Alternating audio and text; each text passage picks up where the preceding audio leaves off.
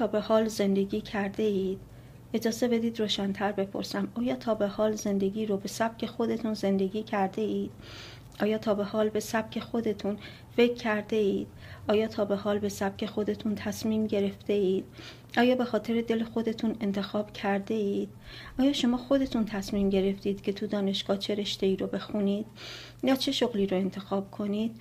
یا چه مدل لباسی رو بپوشید؟ یا چه سبک موسیقی رو گوش بدید؟ اگه همین الان ازتون بپرسم که چرا این رشته تحصیلی رو انتخاب کردین جوابتون چیه؟ آیا میگین که خودتون فکر کردین و دیدین که به کاراکتر شما می‌خوره یا اینکه پیشنهادی از سمت دیگران بوده؟ در مورد شغلتون چی؟ آیا شغلتون رو خودتون انتخاب کردین؟ و انتخاب کردینش به خاطر دغدغه و سلایق شخصیتون.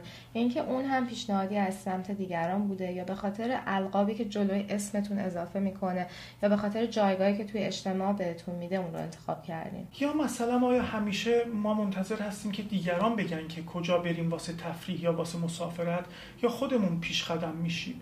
یا در مورد ازدواج چی؟ مثلا خودمون پیش قدم شدیم و فرد مناسب خودمون رو انتخاب بکنیم یا منتظر هستیم که دیگران یه فردی رو انتخاب بکنن واسمون. سلام من تیما هستم. منم سبیده هستم. منم نیما هستم. و اینجا اتاق آبیه. موضوع گفتگوی امروزمون اختلال همرنگ جماعت شدن. واسه همین هم ما هممون یه رنگ پوشیدیم که ریا نشه. من مطمئنم ما هممون اطرافمون خیلی از آدمایی رو دیدیم که در مورد شغل و رشته تحصیلیشون دقیقا پا جا پای پدر مادرشون گذاشتن و دقیقا همون مسیر رو رفتن و همون مدارج رو طی کردن. علاوه بر این والدینی وجود دارن که میان آرزوهای خودشون رو تحمیل می‌کنن به فرزندانشون. یعنی اونا دوست داشتن که به آرزوهاشون برسن و به هر دلیلی نرسیدن. برای مثال دوست داشتن توی شغل خاصی کار بکنن یا توی رشته تحصیلی خاصی درس بخونن که براشون پیش نیومده. حالا از فرزندانشون توقع دارن و به اونها زور می‌کنن که توی اون رشته یا توی اون شغل ادامه زندگیشون رو بدن و یک جورایی به فرزندانشون این حس رو میدن که وظیفه اونها هست که آرزوهای دست نیافته پدر و مادر رو براشون برآورده کنن.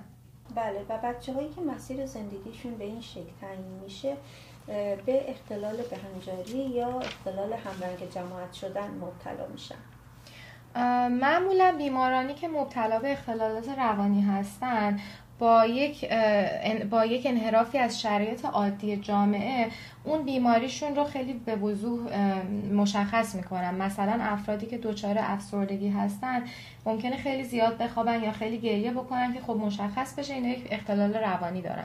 ولی کسی که دچار بیماری بهنجاری هست انقدر خودش رو لابلای شرایط عادی زندگی قایم می‌کنه که دیگه اصلا خودش رو محو می‌کنه و از اون ور بوم میفته کسی که دچار بیماری بهنجاری هست به شدت نابهنجاری بهنجاره. دقیقا در راستای حرفتون این آدم ها خیلی عادی به نظر می‌رسن. صبح میرن سر کار بعد از ظهر برمیگردن. تو کارهای خونه مشغول میشن تلویزیون نگاه می‌کنن. یعنی یه جورایی خیلی مطیع و نامری هستن. در واقع توی فرهنگ غالب دیگه اصلا ناپدید میشن غیب میشن. اصطلاح بیماری بهنجاری اولین بار توی دهه هفتاد میلادی توسط یک نظریه پرداز به نام کریستوفر بولاس در توصیف بیمارانی به کار برده شد که به ظاهر خیلی آدمای بهنجاری بودن. ولی این بهنجاری صرفا فقط برای همرنگی با جامعه بود. این افراد فاقد فردیت و هویت مستقل هستند و به طرز بیمارگونه ای دوست دارن که همرنگ جامعه باشند و این افراد خیلی احتیاج دارن که مورد تایید و تحسین دیگران قرار بگیرن. هویت یک فرد مبتلا به اختلال بهنجاری غرق در هویت خانوادگی و اجتماعی اونه. این افراد مثل یک قطره مایه بیرنگ و بیبو هستند که وقتی در داخل یک ظرف پر از آب بیفته در داخل اون حل میشن بدون اینکه رد و اثری ازشون به جا بمونه. این افراد زندگیشون مطابق با کلیشه ها و الگوهای جامعه پیش میره. اونها به دانشگاه میرن شغل انتخاب می‌کنن ازدواج می‌کنن صرفا به خاطر اینکه همه افراد جامعه این کارها رو می‌کنن. اونها فاقد یک خود یا خیشتن واقعی هستند که برای اونها در مسیر زندگی تصمیم گیری بکنه. زندگی فرد مبتلا به اختلال بهنجاری بیشتر از اون که ماهیت انسانگونه داشته باشه ماهیت رباتگونه داره. خب و فرد مبتلا به این اختلال همرنگ جماعت شدن اصلا انگار همه دقدقش اینه که از دید جامعه خوب دیده بشه و یه جورایی همش تلاش می‌کنه که مثلا دیگران بخوام باهاش وقت بگذرونن و دوستش داشته باشن. بیماری بهنجاری یعنی تن دادن به نابهنجاری هایی که تبدیل شدن به بخشی از زندگی روزمره ما و ما خیلی راحت از کنار اونها میگذریم. بیماری بهنجاری که بیماری مصری اصر ما هستش یعنی در واقع تن دادن به جریان قالبی که توی جامعه وجود داره و پر است هست از نابرابری و بیعدالتی. یعنی همراهی و سکوت یعنی سرسپردگی کورکورانه به قوانینی که وجود دارن و خیلی غیر اخلاقی و غیر انسانی هستند یعنی تن دادن به غلطهای متعارف یک فرهنگ و چشم کردن از درستهای نامتعارف. من می‌خوام یه مثال در این راستا بگم اون غلط های متعارفی که دیگه شکل گرفته. من در حدود سن 25-26 سالگی به خاطر فشار جامعه اطرافیان دوستان همسن و سالان بعد خیلی دلم میخواستش که استقلال مالی کسب کنم. یعنی دیگه همه هم یه اینجوری نگاه می‌کردن که که دیگه کمترین کاری که یه پسر می‌تونه تو اون سن بکنه اینه که دیگه استقلال مالی داشته باشه. با اینکه اصلا نیازی به این کار نداشتم. واقعا خب اولویتم یه چیز دیگه بود و اصلا هیچ نیازی هم نداشتم.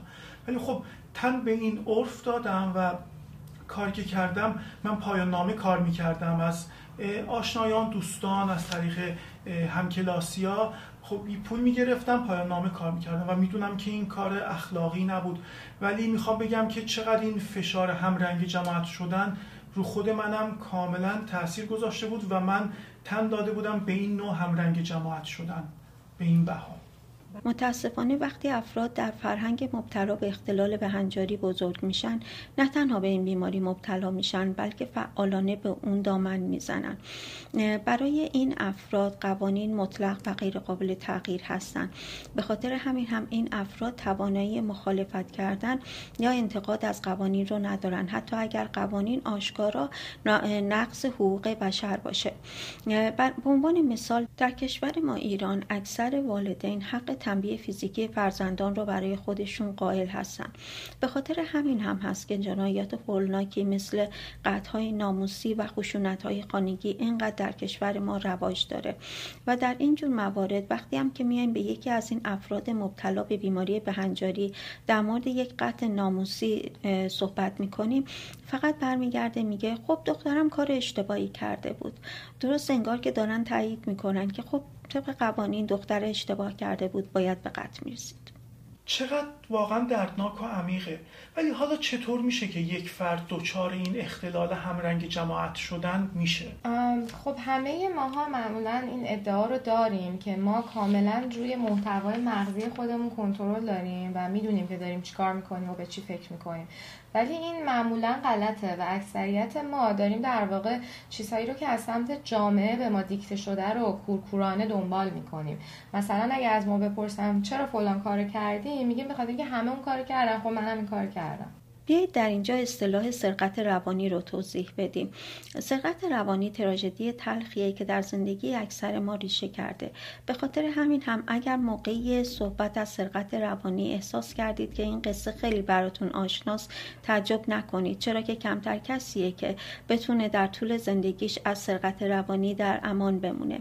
اما سرقت روانی به چه معناست؟ سرقت روانی به شکلی از دزدی یک فرد از دارایی های روانی فرد دیگه گفته میشه اما دارایی های روانی افراد چی هستند؟ دارایی روانی افراد عبارت است از ایده ها، باورها، امیدها، آرزوها، اشتیاقها، خواسته ها، استقلال، حق انتخاب، اصالت، خودانگیختگی، قاطعیت، خلاقیت، آزادی، فردیت و عواطفی نظیر عشق، خشم و صمیمیت.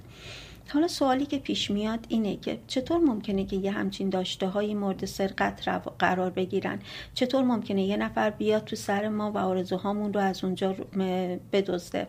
متاسفانه این اتفاق میفته و متاسفانه اولین افرادی که سرقت روانی روی ما انجام میدن کسانی هستن که ما خیلی دوستشون داریم و اونها هم خیلی ما رو دوست دارن.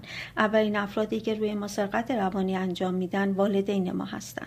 دقیقا همینطوره و این والدین معمولا به صورت ناگاهانه میان توانایی اندیشیدن تخیل بچه ها و قدرت تخیلشون و خلاقیتشون رو می‌کشن و به اونها هی امر و نه می‌کنن که چیکار بکن و چیکار نکن. حالا اونا فکر می‌کنن که خب بهترین بچه رو می‌خوان و می‌خوان بچه رو به یک راهی سوق بدن که بهترین حالت رو زندگی کنه. و این صد درصد درسته. اونا بچه های خودشون رو دوست دارن و دوست دارن که بچهشون بهترین زندگی رو داشته باشه. ولی متاسفانه نمی‌دونن که چجوری باید بچه رو به اون سمت سوق بدن. تا بچه بتونه خودش رو کوفایی کنه و به اون زندگی که لازم داره برسه. من یه سوال دارم اینجا. الان والدین چطور می‌تونن فرزندانشون رو به سمت بهترین بهترینشون سوق بدن؟ والدین باید از انتخاب کردن به جای فرزندانشون دست بردارن و همچنین باید امر نه کردن به اونها رو متوقف کنن. والدین باید فرزندانشون رو کشف کنن. بله باید محتوای روانی فرزندانشون رو کشف کنن. باید ببینن که آرزوهای فرزندانشون چیه. باید پیدا کنن که توانایی های فرزندانشون چیه. در حالی که معمولا والدین خواسته و ناخواسته میان از فرزندانشون به عنوان ابزاری برای رسیدن به اون دسته از آرزوها که در رسیدن به اونها ناکام موندن استفاده می‌کنن. به عبارت دیگه والدین کاری می‌کنن که فرزندان زندگی نزیسته اونها رو زندگی کنن و به این ترتیب هویت واقعی بچه ها رو از اونها سرقت می‌کنن که این وحشتناکترین نوع سرقت روانی هستش. هر چقدر که فضای یک خانواده یا شیوه فرزند پروری اون مستبدانه تر باشه. از اونجایی که بچه ها فضای کمتری برای شکلدهی و پرورش هویت خود دارن هویتشون بیشتر تحت تاثیر انتخاب های والدین قرار می‌گیره. در واقع کوچکترین دارایی روانی هر فرد افکار، اندیشه ها، عقاید، جهانبینی اون فرد هستش و بزرگترین دارایی هر فردم شخصیت یا بگیم هویت اون فرد هستش. در واقع هویت همون حس نسبتا پایداری هستش که طول زمان با وجود خیلی از تغییراتی که در ما شکل می‌گیره ولی اون حسی که اون فکری که در مورد خودمون داریم که نسبتا ثابت هستش به اون میگیم هویت. درسته. البته این قابل به ذکره که والدین مستبد لزوما نمی‌تونن اون شخصیتی که مطلوب خودشون هست رو توی فرزند خودشون شکل بدن. بعضی وقتا فرزندان میان یک هویت واکنشی رو برای خودشون می‌سازن که فقط بتونن با پدر و مادر مقابله کنن. و هویت واکنشی هم به اندازه هویت به سرقت رفته خطرناک هست. به خاطر که توی این وضعیت هم فرزند نمیاد یک شیوه معینی از زندگی رو برای خودش انتخاب بکنه و صرفا داره یک واکنش دفاعی رو انجام میده و برای خودش هویت دفاعی و واکنشی رو می‌سازه. مثلا شما بیاین یک نوجوان رو تصور کنین که خیلی شخصیت خودداری داره و خیلی درونگرا هست و دوست داره شبا زود بخوابه. ولی به خاطر اینکه پدر و مادرش هی بهش میگن این کارو بکن اون کارو نکن بیرون نرو و خیلی چیزهای دیگه میاد با یه اکیپ دوستی دوست میشه که اینا هر شب بیرون میرن و خیلی هم دوست دارن که تا صبح بیدار باشن. اینجا این فرزند در واقع شخصیت خودش رو زندگی نمی‌کنه و داره خودش رو همرنگ یک جامعه دیگه ای می‌کنه فقط برای مقابله به مثل کردن با مادر و پدر خودش. خب این درست نیست در اینجا هم. اما تراژدی سرقت روانی منحصر به دزدی یک فرد از داشته های روانی یک فرد دیگه نیست بلکه می‌تونیم اونو در مقیاس بزرگتر به سرقت روانی از داشته های یک جامعه یا یک ملت توسط حاکمیت یا صاحبان قدرت اون جامعه تعمین بدیم. در واقع حاکمیت میاد شرایط رو به گونه مهندسی می‌کنه که فرد یا جامعه فکر می‌کنه هر گونه حرکت مستقل اونها محکوم به شکسته. در این حالت فرد یا جامعه احساس می‌کنه که هیچ راهی برای خلاصی از شرایطی که در اون قرار گرفته وجود نداره. به این حالت در اصطلاح روانشناسی درماندگی آموخته شده گفته میشه. در این حالت فرد میاد تکرار شیوه های مشابه در لباس های متفاوت رو با انتخاب اشتباه می‌گیره و به این ترتیب تاریخ تکرار میشه. برای قرنها میلیون ها انسان فرهنگ بردهداری نجات پرستی زن ستیزی کودک آزاری یه فرهنگ بسیار بهنجار و جا ای بوده. و حتی اگه کسی هم می‌خواست در مقابل این بیسته از سمت جامعه ترد می‌شد کاملا. انسان معاصر قویا تشویق میشه تا در فرهنگ قالب جامعه که مملو از اشتباهات متعارفه حل بشه و نسبت به جامعه و آنچه که پیرامونش داره در مورد سایر هم نوعانش اتفاق میفته بی تفاوت باقی بمونه. چندی پیش پدری در تبریز فرزندش رو به دلیل کوی بودن به قتل رسوند. مدتی قبل هم شوهری همسرش رو به دلیل اینکه درخواست طلاق کرده بود کشت. ما این هر خبرها رو می‌خونیم سرمون رو تکون میدیم و بعد برمیگردیم به زندگی عادی خودمون ادامه میدیم. وقتی که دارایی های روانی یک جامعه از سمت حاکمیت به سرقت برده میشه معمولا دو تا حالت پیش میاد. توی حالت اول افراد دچار مسخ شخصیتی میشن و به صورت سرسپرده و بردهوار بردگی حکومت رو می‌کنن. حالت دوم اینه که افراد دچار احساس خشم، وحشت و سردرگمی میشن. توی همچین جامعه که دچار دزدی روانی شده معمولا دیر یا زود طیف گستره از مانورهای دفاعی رو مشاهده می‌کنیم که اینها می‌تونه شامل پرخاشگری و عصبانیت باشه و حتی می‌تونه به دوری گزینی و فرار از خانه و مهاجرت از وطن ختم بشه و اگر همین پرخاش و عصبانیت راه به جایی نبره و در واقع این سرقت روانی که روی اون افراد شکل گرفته نتونن دفاعی بکنن تو این راستا. دیگه مطمئنا تسلیم میشن دچار افسردگی استراب استرس بیتفاوتی تقدیر زدگی، جبرگرایی، انفعال، بیهودگی و کنارگیری میشن. در واقع افرادی که تو جامعه زندگی می... تو جامعه های زندگی می‌کنن که شدیدن تحت سرقت روانی قرار می‌گیرن دیگه به یه ربات های تبدیل میشن که فقط تمکین می‌کنن از نیروهای بالادستی. ما همیشه انتخاب می‌کنیم حتی وقتی که انتخاب نمی کنیم خلاصه بگم امروز تو انتخاب می‌کنی و فردا انتخاب های تو زندگی تو می‌سازه. اینکه به دانشگاه بری یا نه اینکه چه شغلی رو انتخاب کنی اینکه با کی ازدواج کنی اینکه چه موسیقی رو گوش بدی اینکه تلویزیون نگاه کنی یا نه اینکه چه کتابی رو بخونی اینکه یه قرار کاری رو بری یا برگردی خونه و به اطرافیانت بگی که دوستشون داری. همه و همه انتخاب هایی هستن که زندگی عادی تو رو می‌سازن. بیایید به خاطر داشته باشیم که انتخاب های هوشمندانه ما تاثیر بسزایی در خلق دنیایی که ما در اون زندگی می‌کنیم خواهند داشت. با ما باشید. ما در سایر قسمت های اتاق آبی در مورد سایر موزلات فرهنگی جامعه ایران صحبت می‌کنیم. بدرود. خدافز تا بعد.